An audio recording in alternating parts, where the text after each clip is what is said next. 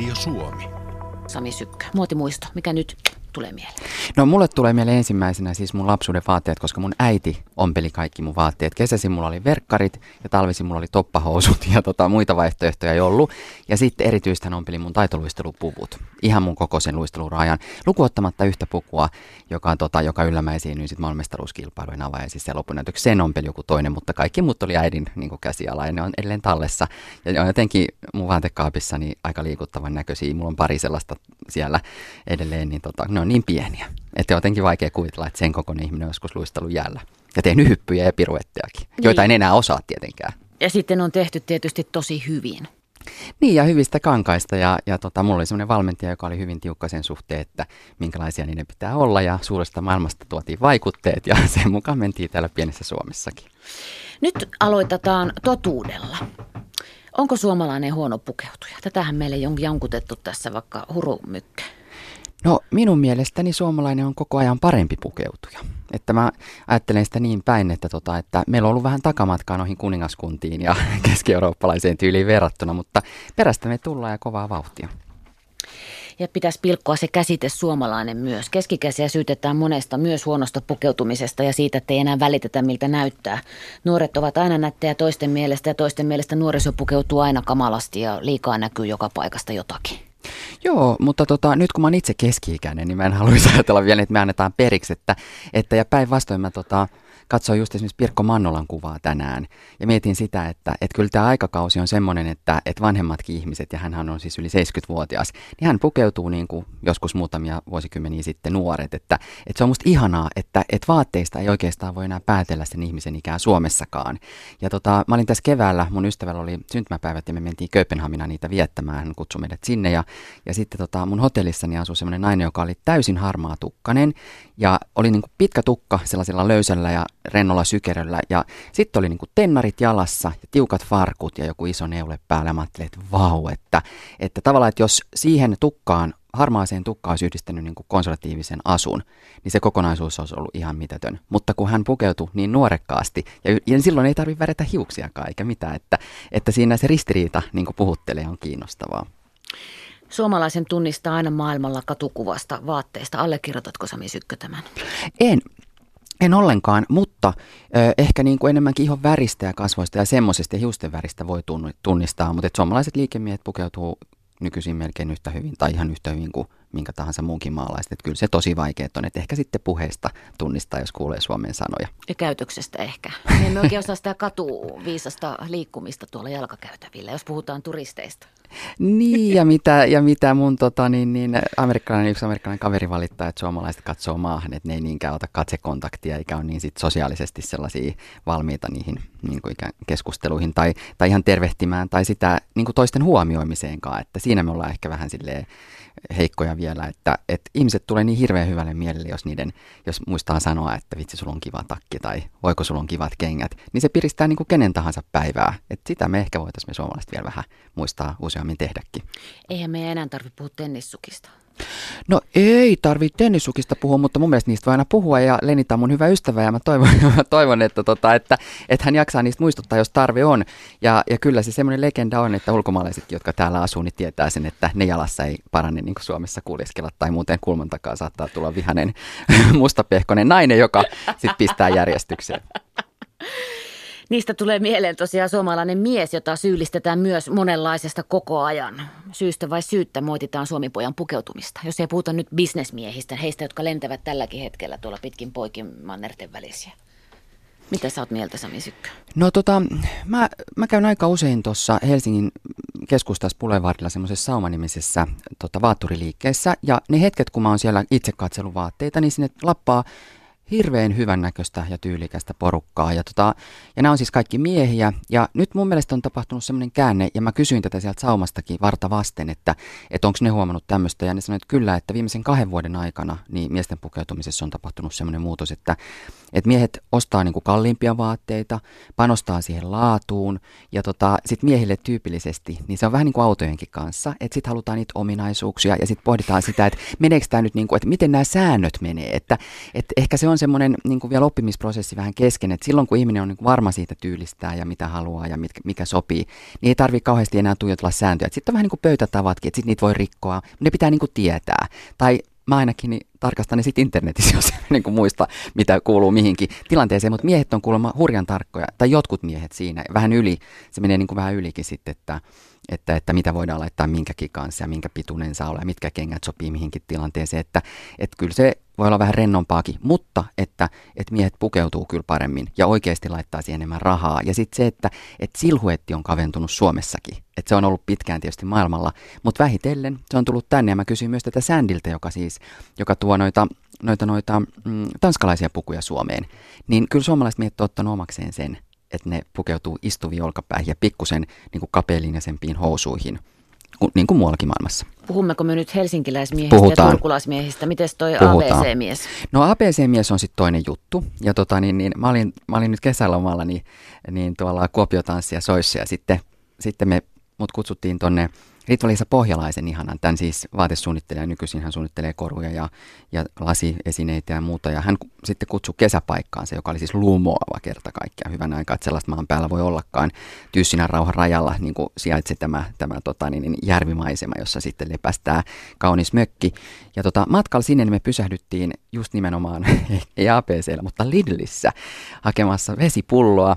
Ja, ja tota, sitten pienessä, siis tämmöisessä savolaisessa kaupungissa. Ja kun mä nousin ulos autosta, niin mä ajattelin, että mä oon kuin Krista Kosonen, että mä haluan äkkiä takaisin mun kuplaan. Että, tota, että, että kyllä se semmoinen näky oli. Ja, ja mä ajattelin sitten jälkikäteen, että mitä niin kuin on tapahtunut, että, että mun lapsuudessa mun suku tulee Pohjois-Karjalasta, niin, niin mun isoäidillä ja kaikilla siellä näillä tota vanhemmilla rouvillakin, niillä oli navettatakkeja ja se oli kauhean ilosta se pukeutuminen. Ja, ja totta kai vanhat ihmiset pukeutuivat eri, eri tavalla silloin kuin nuoret, mutta yhtä kaikki, niin siinä oli jotain semmoista iloa ja väriä. Ja se oli sitä aikakauttakin. Mutta nyt, niin, niin tämä porukka siellä näytti aika apaattiselta, niillä oli ne samantyyppiset verkkarit kaikilla, kukaan ei niin kuin erottunut, laahustettiin semmoisen kauppakassin kanssa, mä ajattelin, että ei, ei, ei, että kyllä tätä, että niin kuin tämä meininki, että miten tätä saisi niin kuin vähän silleen piristettyä, että eihän se nyt voi olla kivaa siellä, että se niin kuin näyttää ulospäinkin jo siltä, että, että mitäs jos laitetaan vähän värikkäämmät vaatteet, pikkusen iloisemmat, niin eikö se nyt jo piristää sitä katukuvaakin, vaikka ne rakennukset olisi sitten, mitä siinä ympärillä ovatkin. Tänä kesänä ei ole näkynyt hirveästi valituksia hikisistä karvamahoista terasseilla. Toki kesän säillä on ollut vaikutusta siihen, vai onko nyt opittu panemaan sentään paita päälle ihmisten ilmoilla? No kyllä varmaan vähitellen on opittu, mutta kyllähän tuo kesä oli, sen alku oli niin hirveän surkea, että varmaan sekin vaikutti, että kuka siellä olisi halunnut niin kuin, tuota, pakkasessa palella hihattomassa tai, tai sitten ihan yl, niin kuin ylä, yläosattomassa vaatteessa. Mutta, mutta tota, kyllähän tässä nyt on kehitystä tapahtunut, että ja siitä on puhuttu ja se on tavallaan, että, että, että suomalaiset on oppinut, että se ei niin kuin kuulu siihen sosiaaliseen normiin, että esiinnytään sillä tavalla. Että jotenkin pitää ottaa huomioon sitä kanssakaveriakin siinä viereisellä terassilla. Terassit on aika kivan näköisiä nykyisin, että ehkä se, niin kuin, ehkä se ei enää sovi sinne myöskään. Että ne tuolit on hienompia ja pöydät on hienompia, varjot on hienompia, että kaikki niin kuin yhdessä vaikuttaa sitten siihen. Muotitoimittaja Sami Sykkö, mä saan viestiä. Päivitä Olga itsesi. Minusta on ikävä kuunnella noita vanhoja kliseitä suomalaisista. Vanhaa mentaliteettia ylläpidetään puhumalla näistä huonoista jutuista. Mutta me menemme kohti hyviä juttuja. Kyllä, kyllä. Ehdottomasti ja kovaa vauhtia. Ja siis se, että, että kun suomalainen nuoriso on tottunut, siis ei vielä mun aikaan, ei silloin seitsemänkymmentä-kahdeksankymmentäluvun taitteessa tai kahdeksankymmentäluvun puolivälissäkään. Että silloinhan siis ei ollut oikeastaan vaateketjuja Suomessa, eikä ollut kauppoja hirveän paljon ihan muutamia. Vaatteet oli kalliita, öö, mutta nythän se on toista. Et nyt kaikki nuoret voi pukeutua niihin halpoihin vaatteisiin ja, ja tota, löytää niin kuin oman tyylinsä ja kokeilla sitä, että mikä sopii. Ja totta kai meillä on hirveän kivan näköisiä nuoria tässä maassa ja niitä on kiva katsella, että miten, miten ne yhdistelee vaatteita ennakkoluulottomastikin. Yle. Radio Suomi. Muotitoimittaja Sami Sykkö studiossa, joka saat terveisiä inttikaverilta Miinalaiva Pohjanmaalta. Neivi kysyy, että kuinka tyylikkäitä on ne akuankkapuvut sun mielestä? No musta ne on tosi, tosi tyylikkäitä, että, että tota, se tyylihän on hyvin samanlainen maasta ja maanosasta riippumatta laivastoissa, että kesän juhla-asu on valkoinen ja talvella on sitten tumman sininen ja, ja mikä sen komeampi väriyhdistelmä. Nehän on vähän niin kuin Suomen värit ympäri maailmaa kaikilla laivastoilla. Mä tykkään hirveästi ja mä tykkään tavallaan siitä traditiosta, joka niissä näkyy, että ne on ihan tarkkaan mietitty että, ja, ja sy, niihin jokaiseen tavallaan raitaan, mikä on siinä kauluksessa, on tietyt syynsä ja, ja, tota, ja ne vaatteen muodot on klassiset ja itse asiassa niin mä omistan itse ja käytän siis ihan arkenakin niin kahta vanhaa laivaston takkia. Toinen on semmoinen niin kuin kaksirivinen, vähän niin kuin se on oikeasti upseerien juhlatakki, ja toinen on semmoinen lyhyt, joka on myös niin kuin juhlatakki, jota mun mielestä kadetit käyttää linnassakin, sen tyyppinen. Ah, wow. Joo, mutta sitä mä käytän harvemmin, ja syynä on se, että se on niin tavattoman paksua villaa. Että Suomen laivastossa on, ne on tehty niin loistavista materiaaleista aikana. Nyt mä oon ymmärtänyt, että materiaalit on muuttuneet, niitä ei välttämättä tehdä enää Suomessa. Mutta täällä on todella osattu niin kuin tehdä hienoja vaatteita aikanaan. Ja univormut muutenkin ja työvaatteet, nehän on tällä hetkellä varmaan parhaiten tehtyjä vaatteita. Joo, näin mun kollega Katja Marttelius kirjoitti just Helsingin Sanomissa ison jutun siitä. Ja, ja, tota, ja, ja huippusuunnittelijathan niitä suunnittelee. Ritvalisa Pohjalainen, jonka mainitsin äsken, niin hän on tehnyt useampaakin paikkaa. Muistaakseni nyt Alkolle uudet uniformut ja sitten tietenkin ne Finnairin hienot uniformut. Ja niissä todella nähtiinkin vaivaa sen eteen, että niistä tuli hyviä istuvia. Pohjalainen kertoi mulle, että, että, tota, että, että Finnairille järjestettiin sinne lentoasemalle oikein tämmöinen kauppa tavalla, jonne kaikki ne pari tuhatta lentoimäntä ja sai tulla kokeilemaan. Ja niiden mittojen mukaan, ikään kuin, tai ni, olisiko niitä ollut kahdeksan eri kokoa ja mitoitusta, niin ne sai sitten valita. Ja ne on niin hienoja, että niihin on tuota, maailmalla kiinnitetty sit huomiota ja eri lentoyhtiöissä. Ja nyt on vaan sitten kyse siitä, että osaisiko suomalaiset markkinoida sitä osaamistaan. Että et totta kai olisi hienoa, että tänne syntyisi semmoinen niin kuin ikään kuin, eh, uni, niin kuin lentouniformien gateway. Jos, jos, jos Helsinki yrittää olla sitä niin kuin matkustajien suhteen, niin miksei sitä voitaisiin olla myös uniformien suhteen. Että pitää ottaa niitä markkinoita itse ja kaupata sitä tietotaitoa, että, että jos tulee tuommoista viestiä, niin hei, mennään myymään. Just kiinni tästä ja nyt Joo. go, koska meillä on ollut täällä paljon töitä vaatealalla. Puhutaan Sami Sykkö siitä vähän myöhemmin. Urheiluvaatteet, niistä haluan puhua tässä kohtaa. Täällä nimittäin kuulijatkin muistelevat nappiverkkareitaan. Ne on taas kuuminta hottia, niin kuin me nuoret sanomme. Eli niitä näkee paljon tuolla katukuvassa, myös kaupunkien keskustoissa. Tervehditkö sinä, Sami Sykkö, urheilutrikoita ja teknisiä vaatteita ilolla kaupunkielämässä? En mä niitä, en mä niitä, vaat- niitä urheiluvaatteita niinkään, vaikka se onkin iso trendi. Ja, ja tota, ihan Stella McCartneyn myöten kaikki suunnittelijat niitä tekee, tai ei kaikki, mutta osa. Ö, mutta mä ymmärrän, että se on iso markkina. Mä ymmärrän, että ne on hirveän mukavia päällä, mutta ihan kaikkiin paikkoihin ne ei sovi. Ja esimerkiksi sellaiset, mitä oli aikanaan Britney Spearsilla ja näillä, nämä tällaiset niin kuin amerikkalaiset, nämä tämmöiset ähm, velurisamettiverkkarit, niin ne oli musta kauheita siitä huolimatta, kuinka kauniin ja hyvän vartaloisen ihmisen päällä ne oli, että ei ne nyt ihan kaikkialle sovi nekään. Mutta sen sijaan tekniset materiaalit kyllä, että se kehityshän on valtava ja nopeita ja niissä suomalaiset on aika hyviä. Nimenomaan, tässä olisi taas toinen semmoinen, että kiinni nyt lujaa. Joo, ja esimerkiksi Reima tekee lastenvaatteita ja niissä kiinnitetään ihan hirveästi huomiota siihen, että, että niissä, va- niissä kankaissa on esimerkiksi, niin kuin, tota, että ne estää tuon U V-säteilyn läpipääsyn ja niissä on suojakertoimet ja, ja ne hylkii likaa ja ne hylkii vettä ja kaikkea sellaista. Että se on ihan mahtavaa, että et Reima on ottanut niin kuin oman paikkansa siinä lastenvaatemarkkinassa juuri tämmöisilläkin keinoilla. Että totta kai se suunnittelu on yksi osa ja ne värit ja kaikki, mutta sitten se, että voidaan tarjota vanhemmille vähän jotain enemmän, niin totta kai ne on sitten helpompi myydä myöskin. Ja, ja sitten mitä tulee niihin uniformuihin, niin niissähän on kanssa käytetään semmoisia Tota, materiaaleja, että ne hylkii likaa ja ne hylkii niin kuin kosteutta ja sillä tavalla, että kun ne pitää pitää, ää, tai ne, niiden pitää olla hirveän helppohoitoisia. Hyvä, kun otit nuo lastenvaatteet esille. Moni ihastelee esimerkiksi Ranskassa käytyä, miten ne lapset suloisena duffeleissa siellä kulkevat ja suurin piirtein kuin Edelfeltin maalauksessa pyörittelee vanteita, mutta meillä marraskuussa duffelit ja kivat mokkakengät on aika mahdoton yhtälö. Se on oltava sitä Reiman todella hyvää haalaria. Mm. Niin se varmaan on. Mulla ei itselläni ole lapsia, mutta kun mä oon sivusta seurannut, niin, niin näinhän se on. Ja sitten semmoiset mun tyylitetyt ystävät, joilla on pieni lapsi, niin kyllähän ne käykin itsensä kanssa sitä taistelua. Että, että, koska olisi kiva ostaa vaikka joku hauskan värinen sitten suojapuku, mutta miten ostat, kun se on saman tien likainen. Että, että sitten, sitten ne vaihtoehdot on aika vähissä. Mutta miten tyylimaailmaan sopii sana käytännöllisyys? No siis... No totta kai se sopii, miksei se sopisi, mutta että se suomalaisen käsitys käytännöllisyydestä saattaa olla se, se just, että se, että se pitää olla niin hirveän mukavaa. Että meillä on aina niin kuin kaikessa ajaa se, se mukava sana niin kuin edelle, että, tota, että, että sen takia mä istuin tänään kahvilassa tuossa Aleksanterin kadulla ja katselin sitä väkijoukkoa, joka marsi siitä ohi, niin, niin mä ymmärrän, kun mun äitini on jo esimerkiksi vanhempi ihminen, että, että sitten pitää olla mukavammat kengät, että ne, niissä pitää olla vähän joustoa niissä pohjissa, että ne on kivat, mutta onhan niitäkin monenlaisia. Ei, ei ne italialaiset mammat ikinä kulje sellaisissa sandaleteissa, kuin täällä vedellään. Että, että totta kai niitä vaihtoehtoja on, mutta että siinä mielessä mä ehkä niin kuin yhdistän suomalaiset niin kuin saksalaisiin, että mun mielestä Saksassa on hirveän samantyyppinen tapa suhtautua vaatteisiin, että sielläkin on se mukavuus ja käytännöllisyys ja, ja sitten ne pukeutuminen näyttääkin vähän samalta. Mitä ylipäätään tarkoittaa sana tyyli, kun sä oot estetiikan esitaistelija? Toiset eivät mieti sitä ollenkaan ja ne näyttää hyviltä aina ja toiset taas käyttää tuntikausia etsien yhdistelmiä, hakien omaa tyyliään. Eivät vain nuoret, vaan aikuisetkin me joskus ja huonona päivänä se on ihan mahdotonta. Mitä sun mielestä se tyyli on?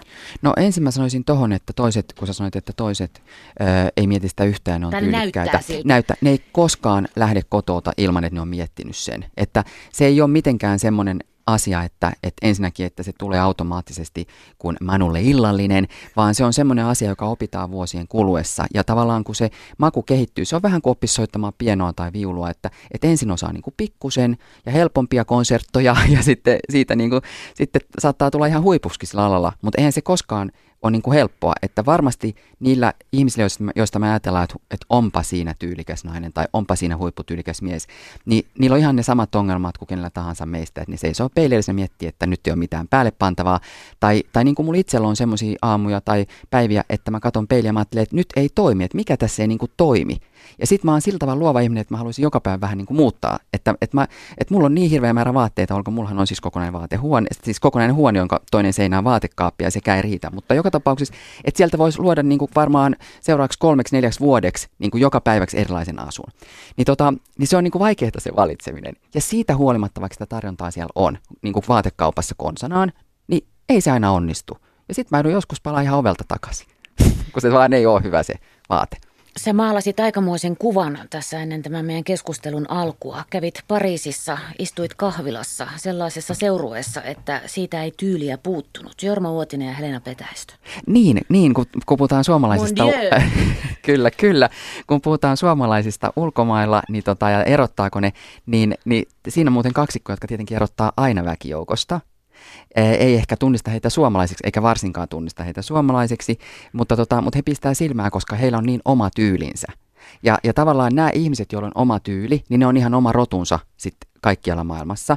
Mutta tota, jo me oltiin Plaza Athénéessä iltapäiväteillä ja se oli tavattoman kiehtovaa ja Helena Petäistö tuli sinne siis kasseineen, tyylikkäinen kasseineen ja näiden niin kuin pystykauluksineen. Hän on tietysti siis kaupallisen T V:n ulkomaan toimittaja, tiedätte kyllä. Ja kyllä, kyllä, suorastaan ihan niin kuin ikoninen toimittaja siinä lajissa ja, tota, ja erittäin viihdyttävää seuraa tietenkin ja, ja hauskaa seuraa ja sitten Uotinen, joka on asunut. Et toinen, toinen heistä on siis, äh, tai molemmat ovat asuneet pitkään Pariisista, toinen laulaa Pariisista nykyisin työkseen ja toinen sitten kertoo siitä meille television välityksellä. Mutta joo, se oli todella hauskaa.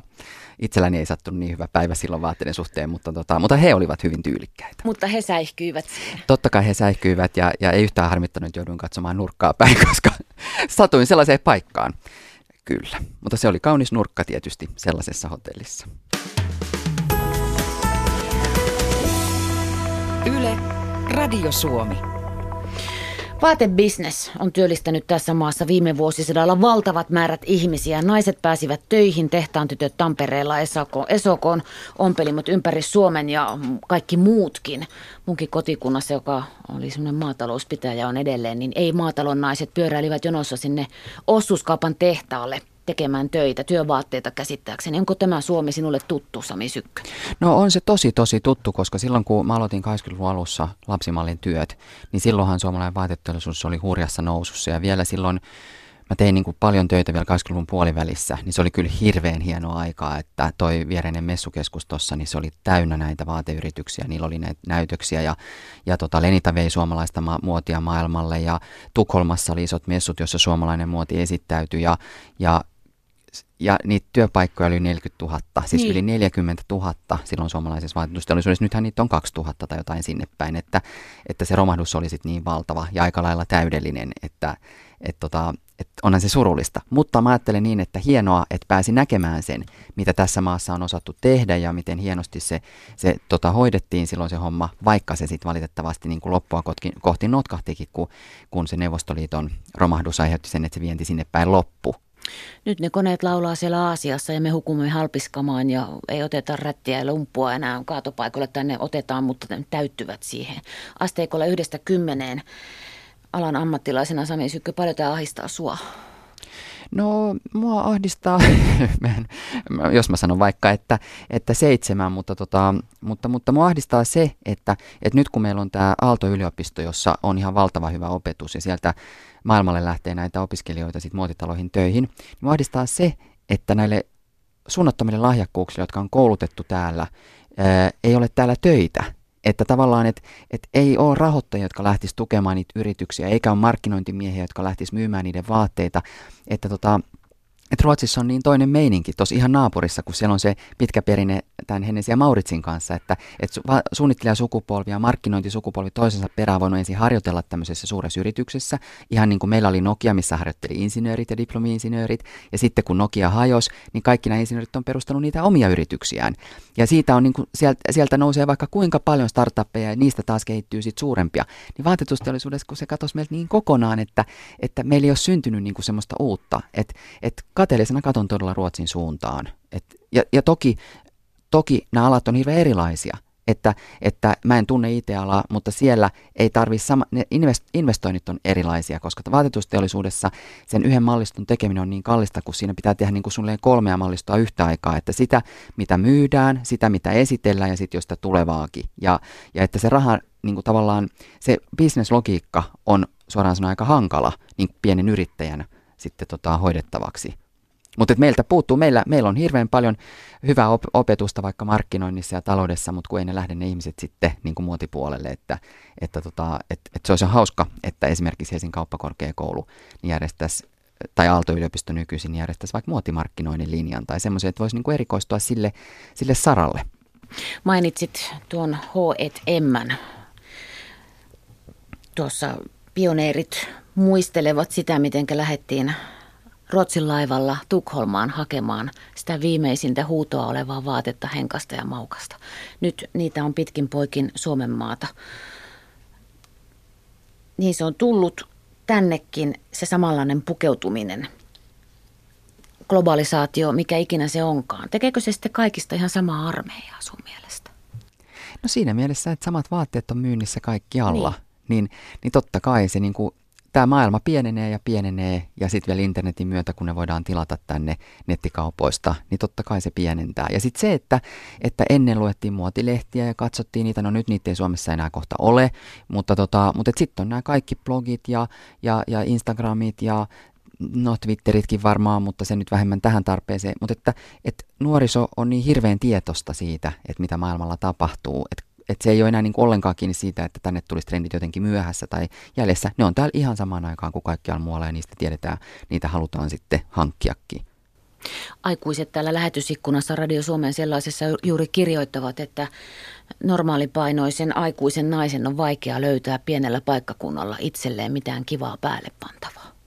Niin. Oletko samaa mieltä? No mä ymmärrän sen hyvin. Miehen myös. Kyllä, ja, ja mä ymmärrän sen hirveän hyvin, koska mä oon itse niin kuin aika kapea mies. Ja, tota, ja että et vielä ehkä viisi vuotta sitten, mä oon koko neljäkymmentäneljä, tyypillinen siis miesten pienin koko neljäkymmentäkuusi, varsinkin ollut.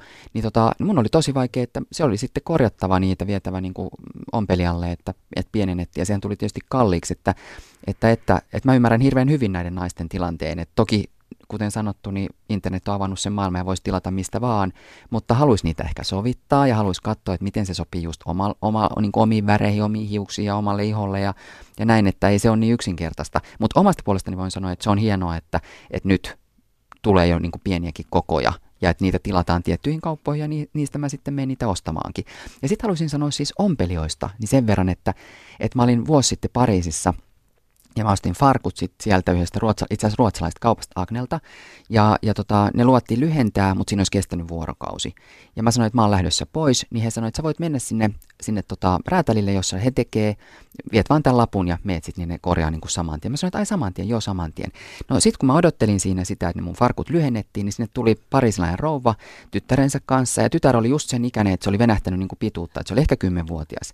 Ja tota, selkeästi hänellä oli ostettu juhlamekko ja se oli selkeästi ostettu jostain halpakaupasta, ehkä, ehkäpä juuri Hennisiltä ja Mauritsilta, mutta mitä parisilainen tekee, niin se, se kavennettiin ja sovitettiin siellä ompelijalla just tälle tytölle.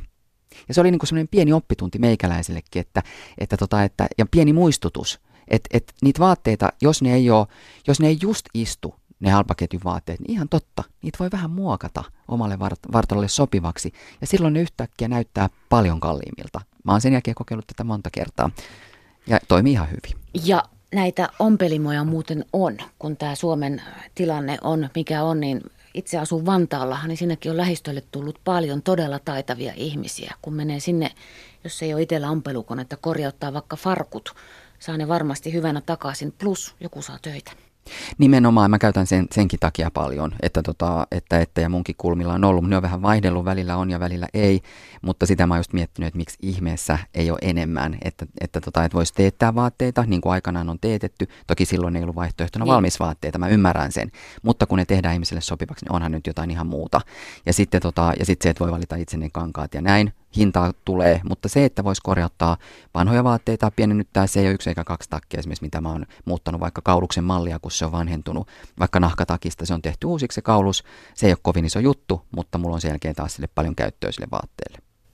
Meidän kaunein kukkamme on läpi vuosikymmenten ollut tietysti Marimekko. Muotitoimittaja Sami Sykkö pitkällä kokemuksella. Luuletko, että se selviää tästäkin talouden ristialkosta? No Marimekko selvii mistä vaan, ja sillä on uusi tota, taitava johtaja Tiina Alahuhta-Kasko, ja mä istuin Tiinan vieressä. Marimekko järjesti just Flow-festivaalin aikaan pienen brunssin, ja sitten sattui niin, että, että Tiina oli siellä paikalla, ja me keskusteltiin vaatetusteollisuudesta ja Marimekon tulevaisuudesta ja kaikesta sellaisesta. Ja, ja hänellä on paljon visioita, ja hänellä on rohkeutta, ja hän on palkannut sinne uutta väkeä, ja, ja mä en näe mitään syytä, miksi Marimekko ei pärjäisi.